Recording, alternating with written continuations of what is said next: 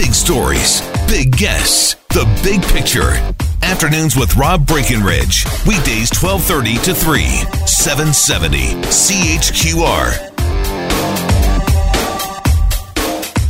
Well, you know what? Back in 1983, the Juno Awards, they were looking at all the uh, promising male vocalist, and they decided that uh, this was the most promising male vocalist that year. And I tell you what, uh, I think he vindicated that decision. Kim Mitchell, Canadian singer songwriter, uh, has had such a remarkable career. Is in Calgary. He's performing tonight at the Grey Eagle. He's in studio with us here today. Kim Mitchell, how are you? I'm fine. How are you? My goodness, I'm great. I'm Good. great. Glad you could stop by. I know you're Thank you for having tonight. me. Thank you for having me. Um, I want to ask you first of all because uh, you've got this new collaboration. It's it's an old song, but a new collaboration with uh, with the Barenaked Ladies. As a matter of fact, how did that all come together?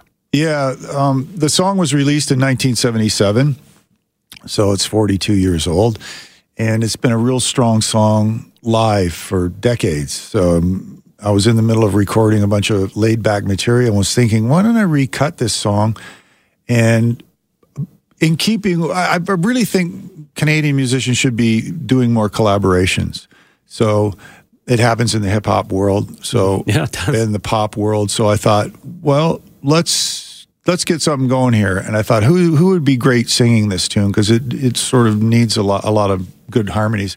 And I thought of Barenaked Ladies. So called them up and they were totally into it. And they're great guys, great men, and and really focused. They're funny, but yes, they're they were uh, really hard workers during the session. So it's just yeah, is that easy? Where you just pick up the phone, guys? Let's let's do a collab and I, I happen to have his. I happen to have his number in my phone. And a really interesting thing happened. Well, not interesting. It was a real tender moment happened during the recording of that song too. It was Gord Downie was in the next studio and he came in and sat on the couch and had a had to listen to a playback and then got up and hugged us and kissed us all and.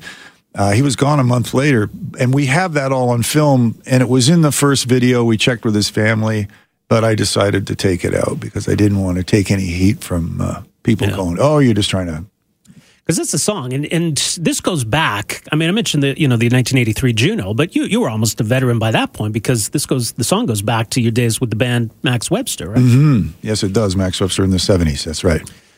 So what keeps you going after all these years? The love of what I do. We're, we're all, I, I keep saying this that we're all here to do something for the planet, humankind. I want to bring happiness to people through my music. So, You spent a bit of time uh, doing some radio too with uh, our did. sister station Q107 out in Toronto. that's right. 11 years. Was that like you stepping away from music, or were you tr- were you juggling both for all those years? Well, I made I made the radio career a priority because it had to be. It was mon- it was a drive Yeah. thing Monday to Friday. So, but they were really good. If I had gigs, they'd have people. So I sort of got to play a little bit. I was sort of shoving what I, the whole music side, just yeah, put it on hold a little bit and just did stuff on the weekends. Yeah, it's a much different business now, isn't it? Especially Yeah. when you look at the '80s. Yeah. I mean, compared to today. Sure, with streaming and and uh, the way music is consumed, yeah, it's Yeah. very very different. In terms of the live show, Yeah. that that, that hasn't really changed much. has it? No, it hasn't. You know, I remember Mick Jagger saying that the Rolling Stones they didn't really make a whole lot of money selling records. It was all the, the money they made was was from live, and it's sort of been like that with my career as far as making a living and having a, a house and a car and a and a pet, right? Yeah. But I mean, but it's not just a job. Obviously, I mean, it's no, no. it has to be more than that. Yeah, I'm very passionate about what I do. I'm a lucky person that way. I think of people who get up some days and, and they're not really into what they're doing. It's it's it's sad to see that because I feel so lucky that I really love what I do. And I'm I'm telling you, it's not easy. It's hard work. There's a lot of hard work involved to do anything well. Yeah. So you can do this, do do what you're doing. There's a craft to it that you have to work at.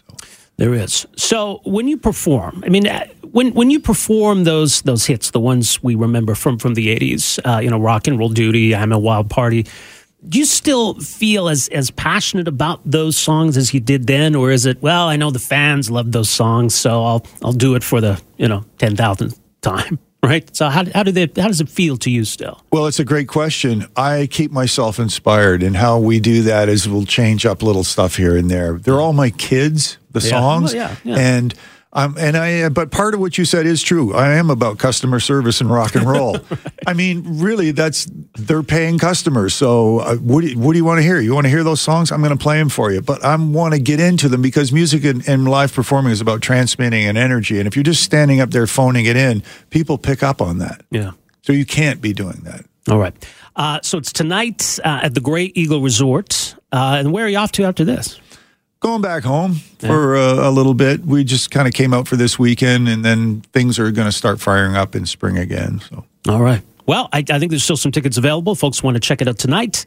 Uh, should be a great show. Kim Mitchell, great having you with us here today. Thanks so much for coming in. Thank you for I having me. It. Have a great day. You too. That is the one and only uh, Kim Mitchell, and he's uh, in town in concert tonight uh, at the Grey Eagle Resort. All right. Afternoons with Rob Breckenridge, starting at 1230 on News Talk 770 Calgary.